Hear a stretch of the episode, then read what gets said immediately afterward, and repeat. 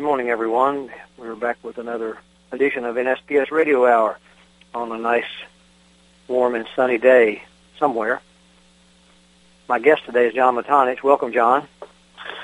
Welcome. Thank you. Are you sunny in your part of the world today? Well, no, it's a little cloudy, but it's not bad. It's about 19 degrees instead of the 25 below it was yesterday. Well, that's like a heat wave, right? Yeah, I was wondering after I met your friend in the airport the other night if he was actually going to make it home or not, because I know you said it was pretty bad up that way. It was. We had a lot of blowing snow and cold weather, and so I think it straightened out a little bit later on in the evening, and he probably was able to get in. They're somewhat used to flying in that condition. Yeah, right. He's a local, so he's used to dealing with that kind of stuff. I forgot to start the show, by the way, by saying it's a great day to be a surveyor, because that is the quote from John Matonich that I hear everywhere I go in this country. So your influence is far and wide, John. I appreciate that. For those who don't know, John, I don't know when you began to use that phrase, but certainly the year you were president of NSPS, and then beyond as Government Affairs Chair, that was sort of an intro for you when you went to different places, and surveyors obviously love hearing that. Yeah, they do, and it's true, though. It always is a great day to be a surveyor. That's for sure.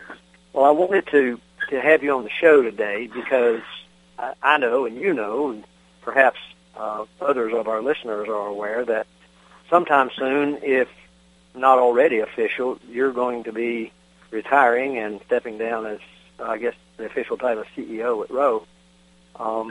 So wanted to share some time with you today, just talk about your perspectives from the past to present and moving on into the future on surveying itself, obviously, and where we are in the profession, but on John Matonich as well.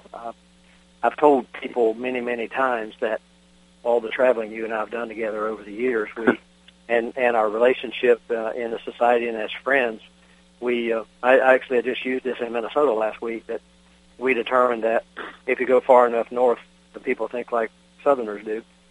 And that's very true. and I say that not in any way other, particularly political or otherwise. It's just that the nature of how we grow up is very much the same. And yeah. But I think that allows us to have a perspective, particularly the ones of us who grew up in rural areas, as you and I did.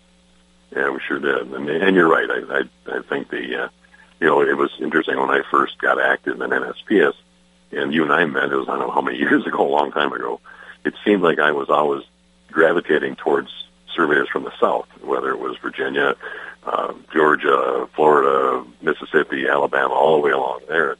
And we just had so much in common, having grown up in rural areas or working in rural areas, that those are the folks that I just kind of gravitated to, and it was always the guys from the South and me. Well, speaking of background and places where you grow up, tell our audience a bit about Bessemer.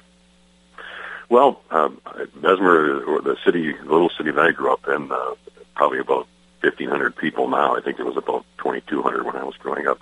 It's on the far west end of Michigan's Upper Peninsula, so it's about 6 miles from the point of if you ever saw a map of the Upper Peninsula, it looks like a shark, I guess, and the nose of the shark is pointing right into Wisconsin. We're about 6 miles from the Wisconsin border.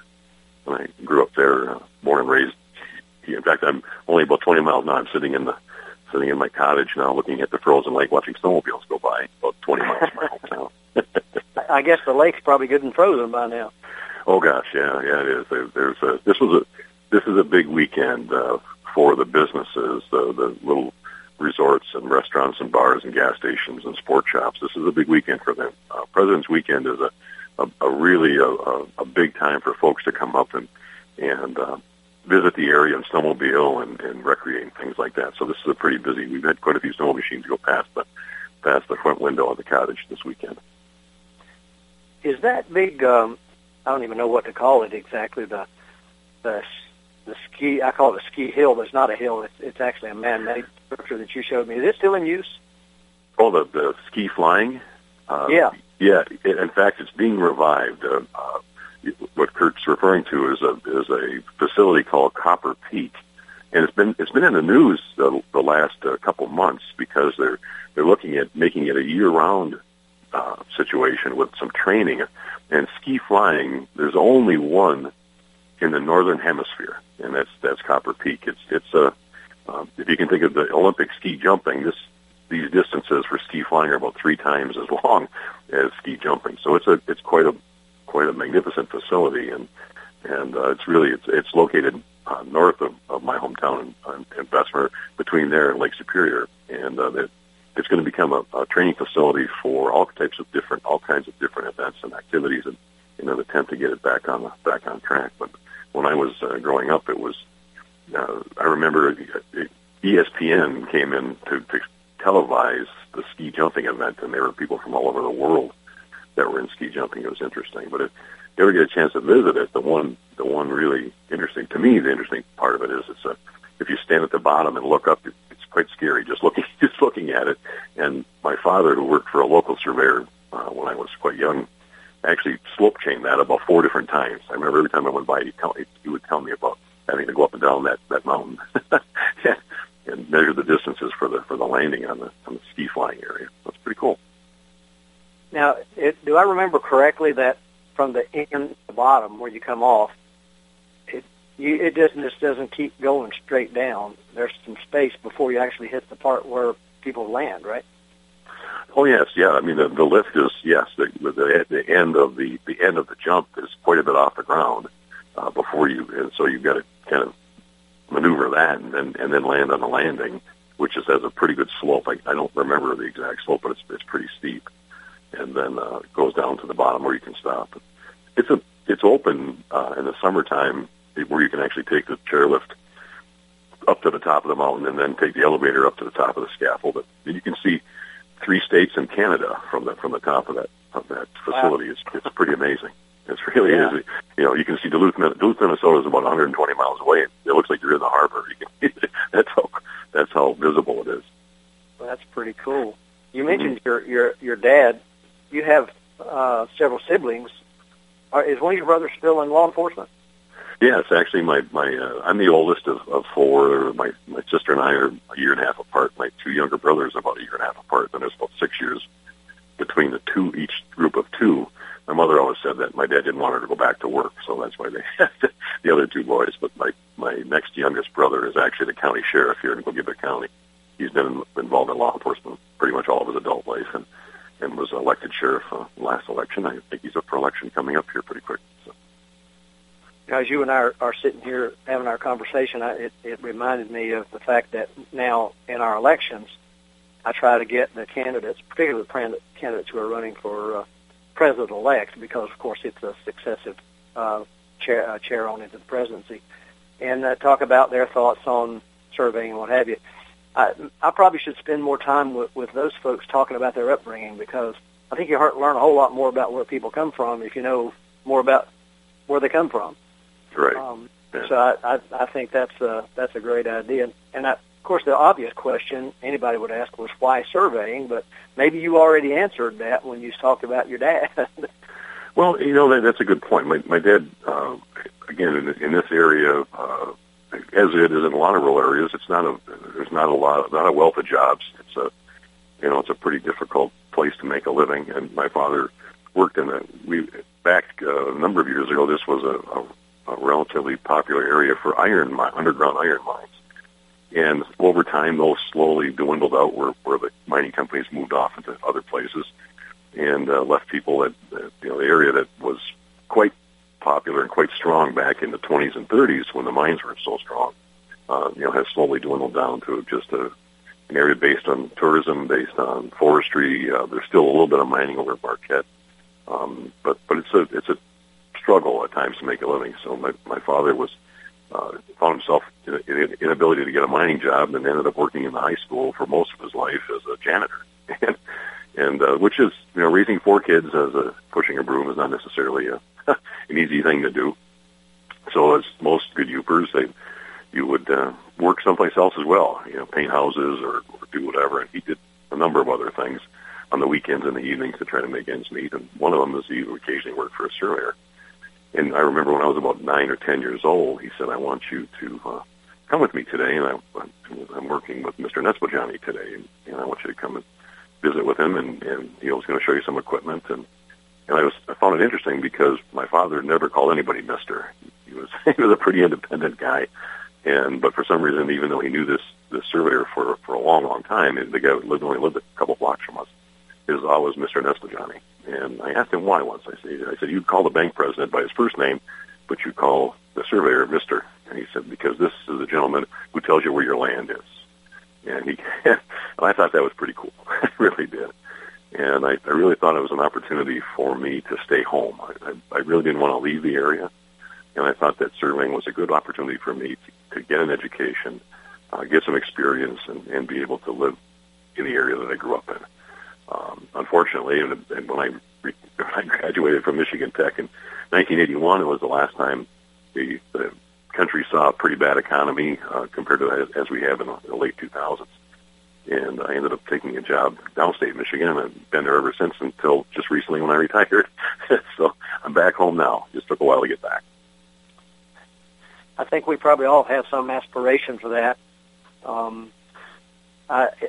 I think about that quite often myself. As you know, my son and his mm-hmm. family live in my hometown, mm-hmm. and I have a hard time wondering what I'm going to do if I go there. I don't have a lake out back near where I grew up,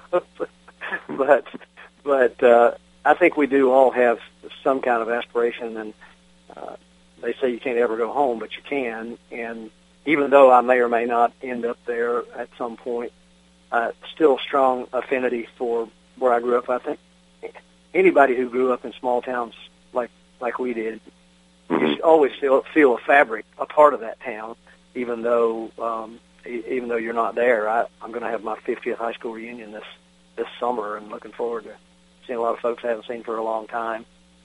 But I think those things mean more to people in our situation than maybe people who go to high school, and their high school class is probably as many as there were in my entire high school or yours maybe. So, yeah. I agree, and you're right. I know that even though I have lived in downstate Michigan in about the same location for about 35 years, when somebody says, "Where's home?" I still say Bessemer, which you'll find interesting that they still, but that's the first place I think of when somebody says, "Where's home?" So I think small town America is a pretty special place to be. Sure is. Well, we're right at time for our first break, so let's go do that, and we'll come back shortly. Attention, okay. Surveyors. Are you aware that yellow stick you're using is saving lives all over the world?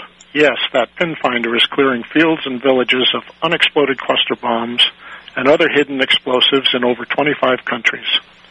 Johnstead, in cooperation with international mine action programs, provides free locators to where they are most urgently needed. To find out how you can help, visit the NSPS website at nsps.us.com, and thank you.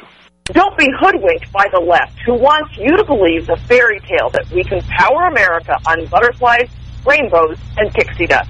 I'm Marita Noon. Get the truth about energy on my show, America's Voice for Energy, only on America's Web Radio. Quick Stakes is your answer to staking. Lightweight, easy to ride on, easy to use, easy to find, and won't break your back carrying them like the old-fashioned wooden stakes. Have you tried a sample? If not, get a pen and paper and write down this number, 800-438-0387, or go to quickstake.com, that's QUIKSTAKE.com, and order your samples. Ask your surveying supply dealer for Quick Stakes today. Whether cruising the strip in a 57 Chevy or taking the family on a vacation in a 71 Oldsmobile Vista Cruiser, you need to tune in to Classic Cars with Steve Ronaldo and Jim Weber every Saturday from 8 to 9 a.m. on americaswebradio.com. Attention surveyors, Schonstedt announces the Maggie, the next generation magnetic locator. The Maggie combines the best features of two flagship Schonstedt products, the sensitivity and precision of the GA52CX, and the visual display and single-handed operation of the GA92XT. Contact your dealer for details or go to www.schonstedt.com. Schonstedt, the best just got better. You're listening to americaswebradio.com, the pioneer and leader in chat radio. Thank you for listening.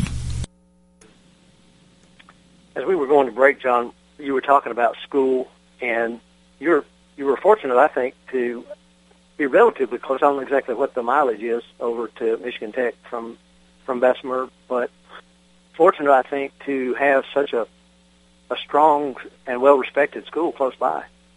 Oh, it really was. I'm talking because I'm thinking about a story I'll tell you in a second. But Michigan Tech is about 2 hours away from my hometown, and so it was really nice to. You were far enough away that you were away, but you could certainly be close enough that you wanted to be home for supper on a Friday night and spend the weekend. You certainly could, and that was really interesting. I always appreciated that, and I used to tease the guys that lived downstate that they would 8 hour travels, 8.5 or 9 hour travels to get back home. And then, of course, I moved downstate, and I'm traveling 8.5, 9 hours to come home for 35 years. So I think they got the best of the deal. And but I had the reason I was chuckling was when I was in high school, the American Legion program had a program called Boys State, where they would nominate high school students, usually between their junior and senior year, and you would go down to the campus of Michigan State University and hold a 10-day introduction to government, and you would actually have cities and counties and state legislatures, and you would run for office, and you would have platforms, and it was an excellent program to introduce young guys into what's it all about to be involved in the government. And I was fortunate enough to be selected from my local American Legion to represent Bessemer and go down to that program. And I really fell in love with the Michigan State campus. It's a huge campus, 40-some thousand students, if I remember correctly, and really, really big campus, but I really liked it, so I thought, oh, gosh, I should apply to go here, and so I did, and at the time, Michigan hadn't quite changed their law yet to the four-year degree, what you would get as a four-year civil engineering degree or a four-year other type of degree, and then you could take a survey option and get licensed. So I applied for admission to Michigan State shortly after I got back, in the fall of my senior year of high school. And I get a letter about a month later, and it said, "Congratulations, you're a Spartan." So my dad was reading a newspaper or something, and I went over to him. I said, "Look at this, Dad! I got this letter that I've got accepted into Michigan State University." And he said, "Have you applied to Michigan Tech yet?" And I said, "No, I'm going to. I just haven't gotten around to it." He says, "I think you should do that relatively soon." And I thought, okay, I can do that. And I said, geez, Dad, why? Is it because it's a better school, which I do think it is. Sorry, Michigan State grads, but I think Tech's better. And he said, no, because if you flunk out, I don't have so far to go to get you. so that was even though I was in the top 10 of my high school class and graduated number one in my survey class, he was just concerned he would have to travel 9 hours to come get me if I flunked out of Michigan State. So I always considered that one of his better piece of advice was to go to Michigan Tech. Well, speaking of that, his thoughts about having to come and get you, that's one of the things that's always sort of been intriguing to me a little bit, because I know for you guys, traveling back and forth, it's a long, long way, but when I talk to you about it, it's almost like it's no further than me going from where I live to my hometown, which is half the distance, and that seems like a long time to me sometimes. So well, go ahead. I say we've done it for so long, and it's and many times we'll do it for a short period, almost a long weekend, leave on a Friday, come back on a Monday, but we have little mile markers that we know once we get here, it's we've got 5 hours to go. If we go here, we've got 4 hours to go, and that kind of stuff. And over the years, we've been very, very fortunate to not have too many issues. And we're heading back tomorrow. As a matter of fact, I've got some business to take care of downstate, so we'll be leaving tomorrow. And I think there's supposed to be a little bit of snow, but we'll take our time. And we always have a good conversation, and it gives us a chance to get caught up and stuff like that. So in the summertime, I'm sorry. No, go ahead. I was going to say in the summertime that the weather's nice. It's just a beautiful drive. I mean, we travel along Lake Superior, you travel along Lake Michigan, you travel along Lake Huron. It's gorgeous, gorgeous. And, of course, the Mackinac Bridge is just an absolutely beautiful sight to see, just wonderful to visit. So it's, those are always good things for us. I recall years ago I came up to a NSPS meeting there at Mackinac in the town, not at the resort. Oh, yeah. Yeah. And we were going to do a little workshop, and something changed in the room availability in the hotel, and we ended up doing my little session in a railroad car. I remember that. I downtown. Yeah. But remember we played golf in a rainstorm? Oh, yeah, for a couple holes anyway. Yeah, that's right, It was really a big storm there. But I think one of the things that always stuck with me about that trip was the bridge, because when Sandra and I came across the bridge, it was foggy, mm-hmm. and it was kind of eerie, actually, mm-hmm. to be going across that bridge. And you could still see the water, but, you know, there was fog up in the air. But it was quite the sight, even in the fog. And then when we left, it was on a clear day, so we got a really good look. But that's one of those bridges that, for people who have any kind of fears about crossing over bodies of water on bridges, it might be a little unnerving for them, I think. Well, in fact, I was watching. I was in. I was out of town last week. I think it was in Detroit for a meeting down there, and I had to stay overnight. And, went to get a sandwich or something, and the little bar restaurant had the TV on, and they had one of those informational programs. I can't remember the name of it, but it was, you know, like a accurate reporter kind of a program. And they were previewing the scariest bridge in the country. That was the commercials. I thought, oh. And sure enough, it was the Mackinac Bridge that somebody had classified as the scariest bridge in the country. But they do have, in fact, they were filming a lady that was just terrified of bridges, period, and certainly was going to have a problem going across the Mackinac. But the bridge authority actually has drivers. If you call ahead, they'll actually have somebody meet you, and they'll drive you across the bridge, so you don't have to do anything. Throw a blanket over your head and hide on the floor or something like that. So you can hide, right? That's what you want to do. That's true. You know, you were mentioning when you got out of school pretty quickly, you went downstate to work. I'm assuming that companies like the one you went to work in came to the school to recruit, or were you just looking for jobs, or how'd that work? No, actually, they did. When I joined the firm in 81, it was about 25 people, so it's a pretty small firm. A year later, because of the bad economy, we were down to about 15 people. But Dave Rowe, the founder of the company, actually did come to Tech. He's a Tech grad himself, 1951 Tech grad.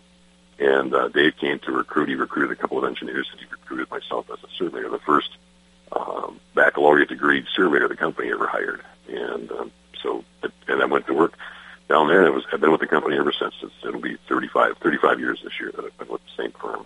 Really been good to me. It's been a great company for me.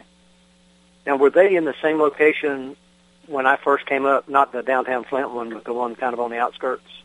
No, actually, we were, for about 30 years, the company was in a small suburb northwest side of Flint called Flushing.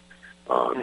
They were there a long, long time. And then in mid-'90s, we built a new headquarters in the southwest part of southwest suburb, and then in 07 or 08 we moved into downtown Flint, into a new, well, it's a renovated buildings in downtown Flint. But we have other offices in Michigan, but that's our corporate office. Right. Yeah, I visited. I think you had probably just moved in when I came to visit that office, the new one. Oh yeah, I imagine it would have been, sure. And I remember, I think there was some other construction going on within that same building overall at the time, for some other things being added or maybe just opened. I think the ground floors were being worked on. We're on the second and third floor. It's a four-story. It was three buildings that got put together and then created one single four-story building. We're on the second and third floor. The top floor is loft apartments, and the ground floor is retail, or was retail, it's office space. It's in fact, MLive, the local newspaper, is on one part of it, and a packaging company headquarters is on the other side of it. I think they were working on those at the time. So with the rotation in the company in terms of leadership, I know you've been in your position now for quite a few years. Is that something the the company sets up, or does each one who comes in set their own time frame? Well, we've had a transition plan for a long time. When I first became one of the principals of the company back in 92, I think it was, one of the things I thought was important was for us to put together a transition plan. So we kind of developed a calendar that when somebody becomes a principal, we would just say, what are you thinking about? Just not going to hold you to it yet, but what are you thinking about? How long do you want to work? What year would you like to retire? And those kinds of things. And that just gets us something on the chart. But as that time approaches, then we sit down together and say, okay, now we want to lock this in so that we can plan for it. And we did that a number of years ago, and I kind of planned my date. I had our director of engineering, our director of surveying, retired last year, and I've got another principal retiring next year. But that was all pre-programmed so that we could plan for the transition. We could find the right folks to take those responsibilities over and have some transition time to do that. So it's something that's we do it on purpose so that we can encourage our younger staff, especially the ones who are very aggressive and very they want to move and those kinds of things, that there will be opportunities for management, that folks aren't going to be here, when they're quite a bit up there in seniority, that they'll make room for other folks to try their hand at management, and that's been a good recruitment tool for us. And that doesn't always fit every company dynamic, but it fits ours. Yeah, I can imagine that it would be, and actually not a bad general type plan for almost any company, because sometimes, and I think that's why a lot of really valuable assets end up leaving companies, because they don't know what's looking like down the road, or some other opportunity comes along where maybe they could have stayed at that if they'd had something like you guys put together. Yeah, we're fortunate. It's not that it's the model for everybody. It just works for us, and it's been a good thing for us. We've had success with it. We've been able to recruit and retain good staff because of it. And give them opportunities to share in the management responsibilities and look for opportunities to be in upper management in the future. It's just been a successful thing for us. So is there a mechanism to do this, or has anybody done it at all? And for lack of a better term, I'm going to use the word emeritus, but is there a place for someone after they've gone through the CEO position to be an advisor on the board or anything like that? Well, actually, I'm going to retain. I've been chairman of the board for the last few years, and I'll retain that for the next few years, just to be able to be there to help if needed. I don't have an office, and I don't have any place to sit, which is fine. I don't have a coffee cup left anymore, which is fine. But I'm available. I'm available if they need anything. And I've had a couple of calls where there was a little bit of the institutional memory and those kinds of things. And that's what I'm here to do, is not to stand in the way, but to help if needed. Yeah, and that makes really good sense. And it's good to be able to maintain those relationships and lend that memory, if you will, or experience for those who are perhaps, as we all know, there's hardly ever anything new. It's just a new way of seeing things. So when we get back from break, I want to talk a little more about that and then some other topics. So we'll be back shortly. Sure. Want to know if your Schonstedt locator is still under warranty? Go to Schonstedt.com and click on Warranty Finder in the lower left-hand corner. Enter your 6-digit serial number, and it will tell you everything you need to know. Out of warranty? Click on Repair Department. But here's a tip. Before sending it in, pick up a $25 discount by going to Specials and Sales under the Buy Now tab at www.schonstedt.com. Quick stakes. Does your survey supply dealer have quick stakes? If not, demand that they start carrying quick stakes. Did you know that quick stakes are better for your back than your local chiropractor? Lightweight and easier to use than the old heavy wooden stake. Order a sample today and prove it to yourself. Quick stakes, your back-friendly stake. With all the back and forth in today's politics, it seems as though the Constitution gets lost in the mix. If you want to brush up on your Constitution, then join Michael Conley every Wednesday from 4 to 5 p.m. for the show Our Constitution on americaswebradio.com. Attention surveyors, Schonstedt announces the Maggie, The next-generation magnetic locator. The Maggie combines the best features of two flagship Schonstedt products, the sensitivity and precision of the GA52CX and the visual display and single-handed operation of the GA92XT. Contact your dealer for details or go to www.schonstedt.com. Schonstedt, the best just got better. You're listening to americaswebradio.com, the pioneer and leader in chat radio. Thank you for listening. We're back with John Matonich talking about growing up in history and schooling and jobs and those kind of things. One of the things that I think is important, and I think probably was something that happened through Rowe in your years there, I'm always happy when I see employers encourage their younger people coming along to become involved in their profession itself, into society activities and that kind of thing. And I have to assume that's promoted and has been at Rowe. Oh, it sure has. I was very fortunate that I had company leadership that was active themselves in their professions, whether it was the engineering profession or the surveying profession, and then encouraged other staff members to get involved as well, whether it's certainly at the chapter level, at the state level, and at the national level, and it's something that has been carried through for the company's 54 years old, almost 55 years old, and I've been around for three quarters of that, and it's always been that way, and I hope and I believe it will carry on that way long after I'm gone, and we'll always look for ways for folks to give back to the profession and encourage them to participate in some way, shape, or form. And I think when that kind of thing happens, you end up getting some really good leaders for the profession and for the society. And that's not to say that you don't get good leaders from all over, because I know a lot of really good leaders who basically come out of one-person companies. Sometimes I wonder how people are able to devote as much time as they do from really small companies, and they're great people. But I guess from the perspective of mentorship, it is a really good situation when you have one like you guys have had. We've been really lucky, but I agree with you. Good leadership is not a basis of the size of a company at all. I know some tremendous leaders of survey companies, as you mentioned, that came from 1-, 2-, and 3 man shops or person shops, and they're just phenomenal leaders. So that's size of a company doesn't mean anything. It's the caliber and the quality of the person involved, and we've all seen just great leaders from across the country that were, as you point out, were either working on their own or working in small situations, and it never modified or altered their ability to be leaders that are great leaders. Nor their dedication, I would add.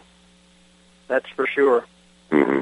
Mm-hmm. While we're talking about societies, this is off our topic a little bit, but the thought came to me. Do you hear from Raleigh anymore? Occasionally. Raleigh was the state executive director of the Michigan Surveyor Society for a long time, 20-some years. I was my claim to fame is I was on the executive committee of the state board when we hired him. So, so I always reminded him of that. I said, I hired you, by the way. But he I'll get an occasional email from him. In fact, we are having a little get-together downstate next week, I think it is, for my retirement. And Raleigh's going to be he's asked to be one of the speakers. I'm a little dismayed. I'm not sure what he's going to say. He knows too much about me. But he has asked to speak, so he's going to be doing some speaking. Yeah, I get an email from him, not regularly, but every now and then he'll send an email down and catch up a little bit. And I always liked Raleigh. He was one of those guys who I think was really dedicated to the society. Oh yeah, he worked hard at making it a great organization, and an organization that surveyors wanted to belong to. And he did. We had great conferences, great sessions, great seminars, and a strong membership. So I credit Raleigh with his ability to hold things together and move things forward. He did a super job. With your leadership in NSPS as an officer, and certainly in the government affairs side of things, was that something that was always of interest to you growing up, or was it something you got more involved with, maybe through your company or through the society, or you know, some people, like crazy people like me, kind of had an interest in it since we were kids, but not everybody has. I was just curious if that was the case with you. I know. I think it was a matter of again, encouragement from the company to, as we always encourage all of our staff. You know, there's some pretty sharp people, and I've always said, why wouldn't you want to be in some type of a leadership position, whether it's through your local church, through your school, through your community, through your state organization, whatever the case may be? You know, they're sharp folks, and why not try to help the organization be better?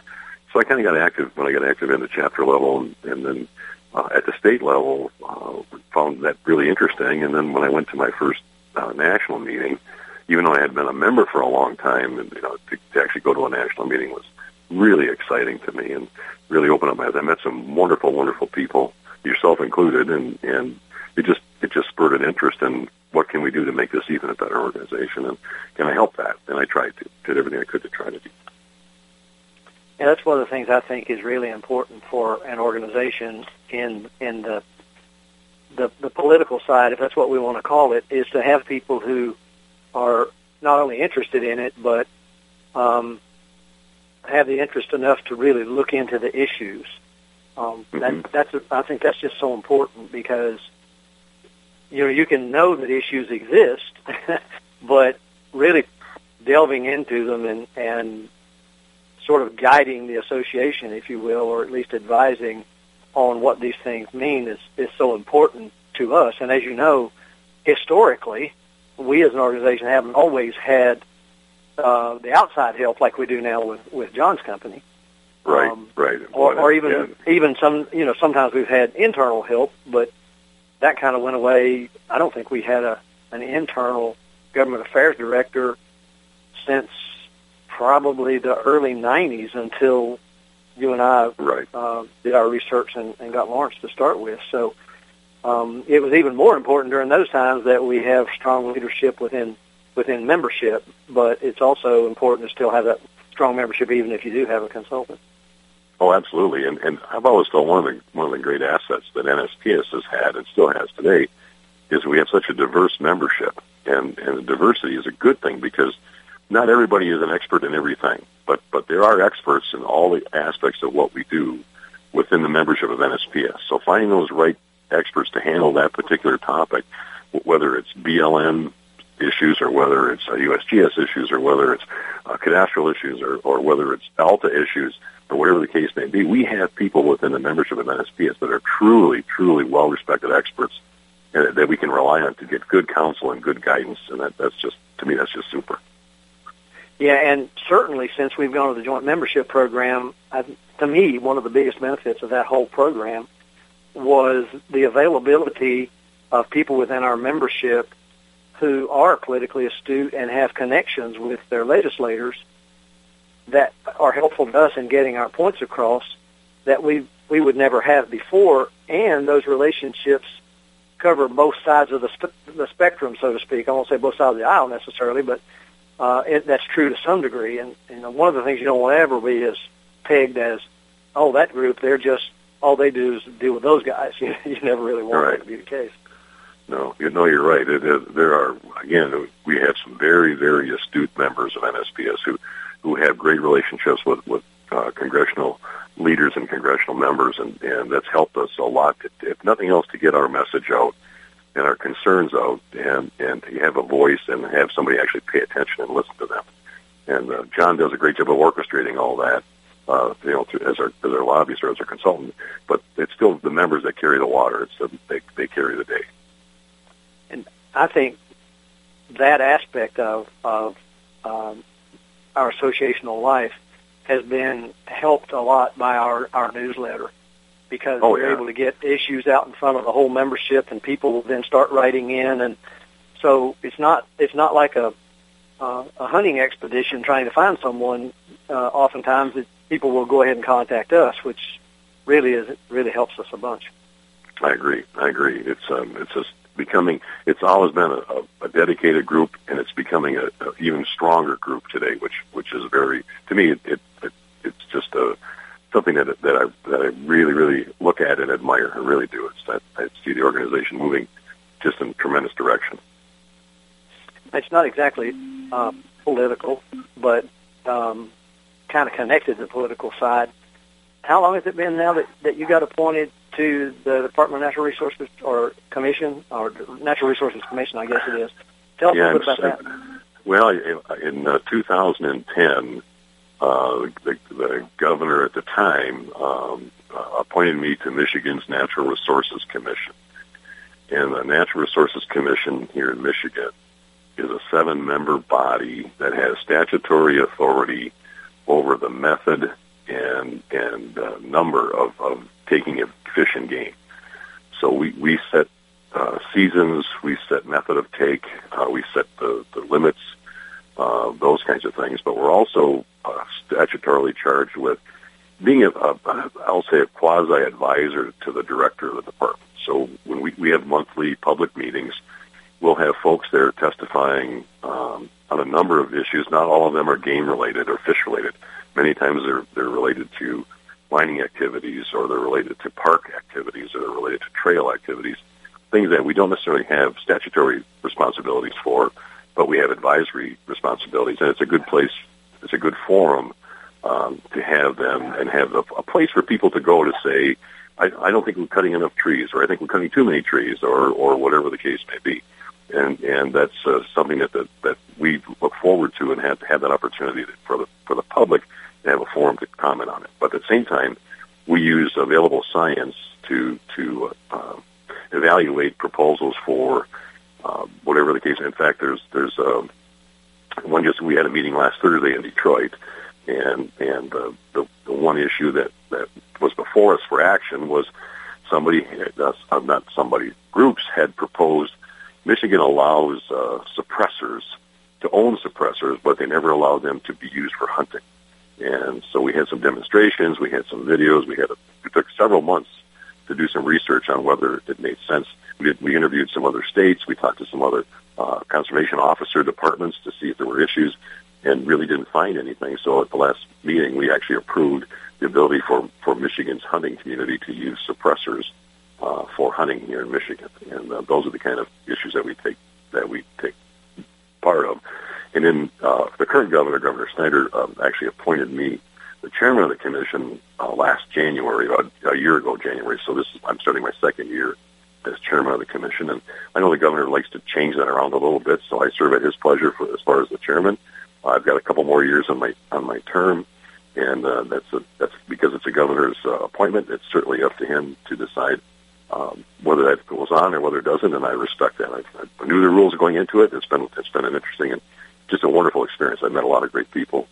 I work with the department. Our Michigan DNR, I think, is top notch, just absolutely top notch. And I spent my life. I always joke about this. I spent my life in the woods. I spent my life hunting, fishing, camping, hiking.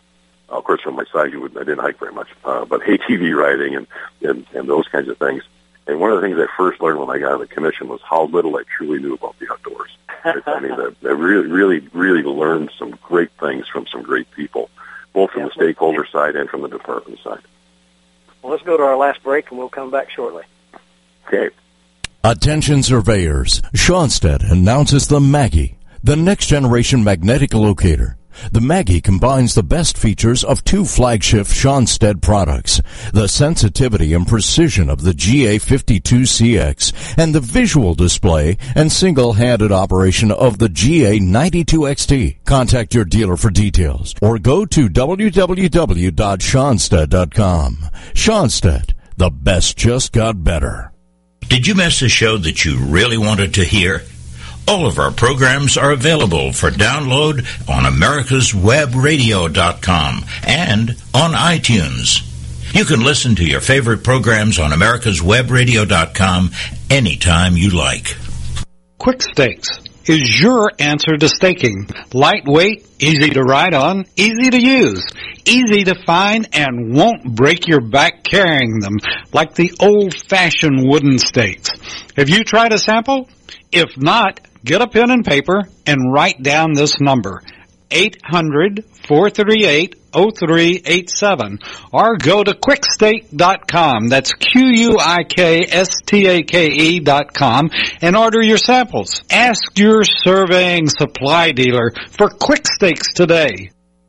Want to know if your Schonstedt locator is still under warranty? Go to Schonstedt.com and click on Warranty Finder in the lower left-hand corner. Enter your 6-digit serial number, and it will tell you everything you need to know. Out of warranty? Click on Repair Department. But here's a tip. Before sending it in, pick up a $25 discount by going to Specials and Sales under the Buy Now tab at www.schonstedt.com. You're listening to americaswebradio.com, the pioneer and leader in chat radio. Thank you for listening.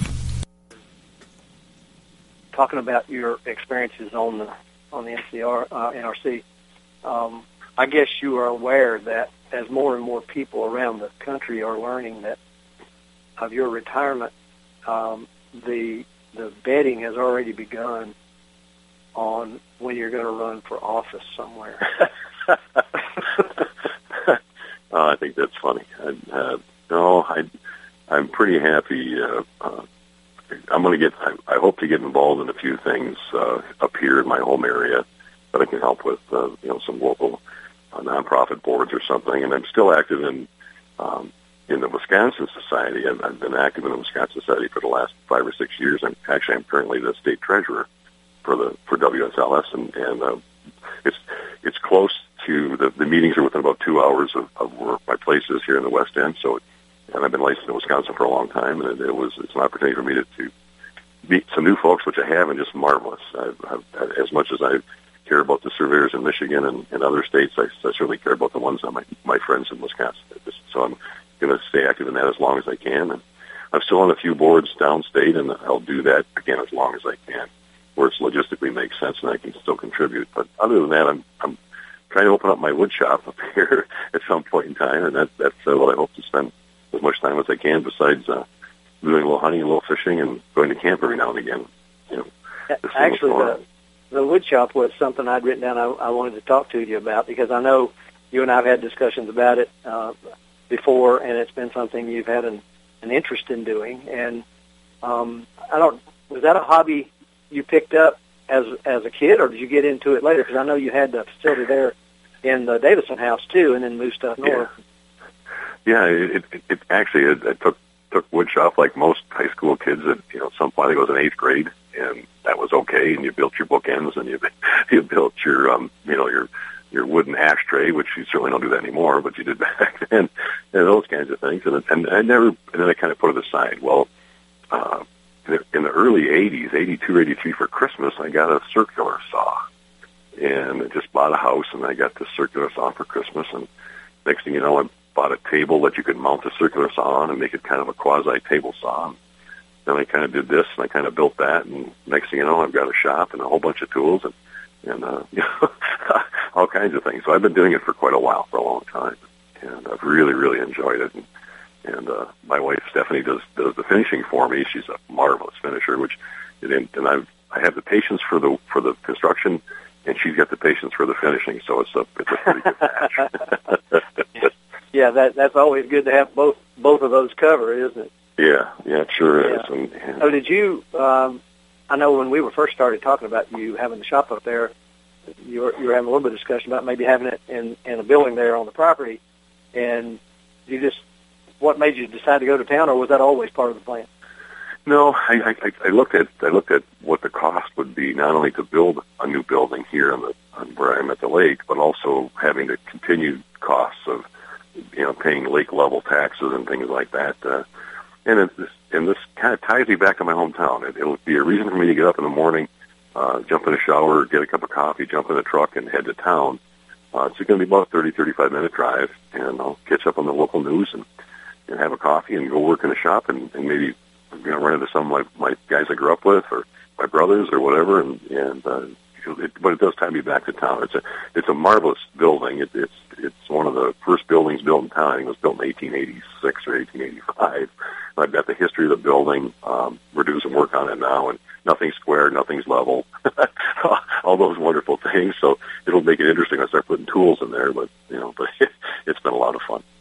Yeah, I was going to say, putting woodworking machines in level may be a thing you desire, right? Yeah, I want to try. I think I'm going to be challenged a little bit, but we'll make it work one way or the other. Yeah.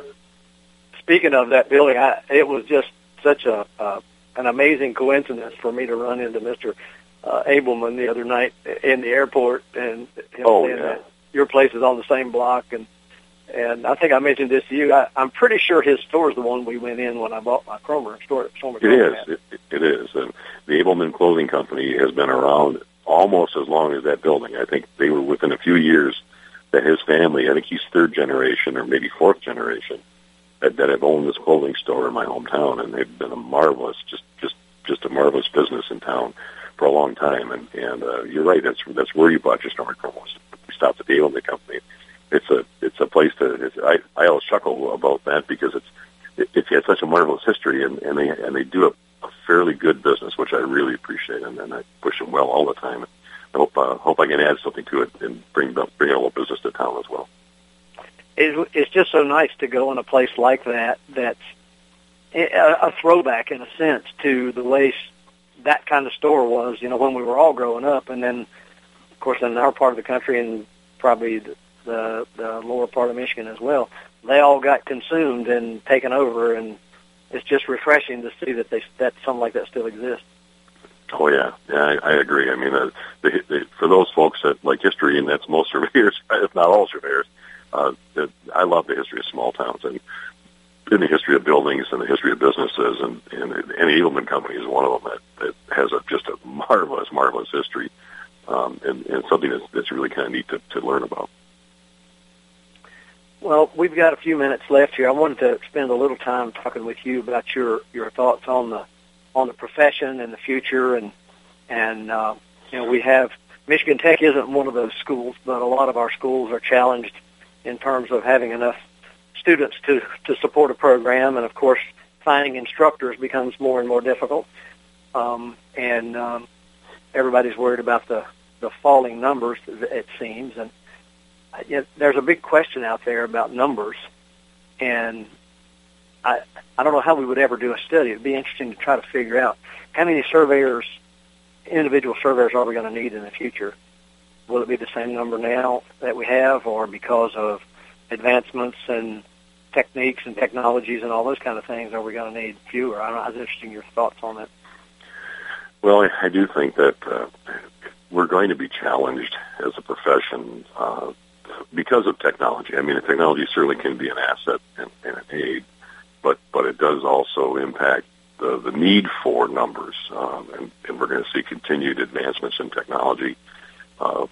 We've gone from mobile scanning to some degree, and then soon becoming into the unmanned aerial systems, which will allow mapping opportunities to take place again with higher efficiency in the field and more time in the office, but higher efficiency in the field. And I think that's where the answer is while we've certainly gone from 6-person survey crews, to 1-person survey crews in many instances, or 2-person survey crews. That hasn't reduced the need. It's actually increased the need for office folks, for processing people, for project managers, for those. So I think the opportunity is going to be there.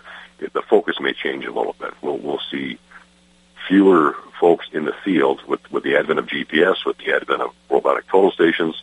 All those kinds of things have reduced that time. I remember when I started at the firm, I always said that a project from start to finish was about 70% field time and 30% office time. And today it's the opposite of that. I mean, a typical project for us will be 35% in the field and 65% in the office. So you see this maybe a smaller need for field staff, but a stronger need for office staff. And I think we've got to be prepared for that. I also think that the more we can promote our profession to younger people, I think the Young Surveyors Network is a marvelous idea, a marvelous organization. I know they just had their meeting in Minnesota, and all the reports I've seen have been phenomenal. That it's done nothing but a hit, and I think those are the kind of things that will help us introduce this marvelous profession to young people and get them and recruit them into the profession we both call our own and think the world of. I think one of the most encouraging things for me being in that meeting in Minnesota last week, and I've sat in on a couple of others, but this one seemed to be actually more focused, I think, was just the level of interest among all those young people about the future of the profession and perpetuating the profession, making it better. I didn't hear anybody talking about, you know, you old guys don't know what you're talking about kind of thing. They really honestly were interested in how are we going to maintain our profession and keep it strong and as you said, expand our services and learn new options. You know, there's so many things out there. It makes me wonder sometimes if we're going to get to the point where we go so far afield of the boundary surveying, which we should, but our licensing laws and exams are focused more around that. Or are we going to end up with more specialty options in surveying, having to prove your competence through some level of certification or something? I don't know. You know, I think you're right. I've always felt that the profession would evolve similar to the engineering profession, which broke into other disciplines, whether it was civil engineering or mechanical engineering or electrical engineering. That happened a long time ago. But I do see the day when the surveying profession, and we're kind of moving in that direction anyway. Now we have a certified federal surveyor designation. We have a certified hydrographic surveyor designation. Not necessarily a state license, but a different designation. And so that evolution has started, and I think that evolution could continue because of that specialization. And, you know, Texas has the two levels of licensure. State, if I remember, there's a state registration, state land registration, yep, and a general registration. So some folks have already recognized the need to protect the public's interests by having the right educational tools and the right examination tools to make sure the folks doing that kind of work are truly qualified to do that work, as they do in other professions. You know, and absolutely, the certifications, as I've described it, is that's another arrow in the quiver of the surveyor. It's not replacing the surveyor, it's just proving competence in a particular area. Correct. I agree. And so some states have picked up on that. You know, in my home state of Virginia, we have a photogrammetry license for surveying that's for photogrammetry only, and other states have picked up on that, as you've mentioned. So mm-hmm. I agree that it's almost inevitable whether, I don't think it matters whether we want it or like it. I think it's inevitable that we're going to go that way if we're going to keep the profession strong. I agree. And you know, the public really is going to demand that. They're going to demand that highest level of protection and regard, and our technology isn't going to help that either. Well, it may be easier to operate something. The understanding of that technology is extremely important, and it's not simply pushing buttons. It's understanding exactly what's happening, whether it's a toll station or a transit or a GPS unit or an unmanned aerial system or whatever the case may be. Which always gets us back to that educational side, and I'm not saying that all education has to come through college, but we got to get the education. So we're about 30 seconds out from having to go off, so I don't want to fail to thank you for being with me today, John. It's such a great pleasure to have you with me, and you know you're one of my dearest friends, and so as you go off into retirement, I want to keep our friendship strong and hope to get up and see you in Bessemer sometime soon. I hope so too, Kurt, and you've always been a great friend of me and one of my closest compadres, and I hope to see more of you as they can. My wife wants to buy a motorhome, so maybe we'll be traveling a little bit. I don't know. There you go. Well, take care. I really appreciate you being with me today, John. Thank you, sir. Thank you. You're listening to AmericasWebRadio.com, the pioneer and leader in chat radio. Thank you for listening.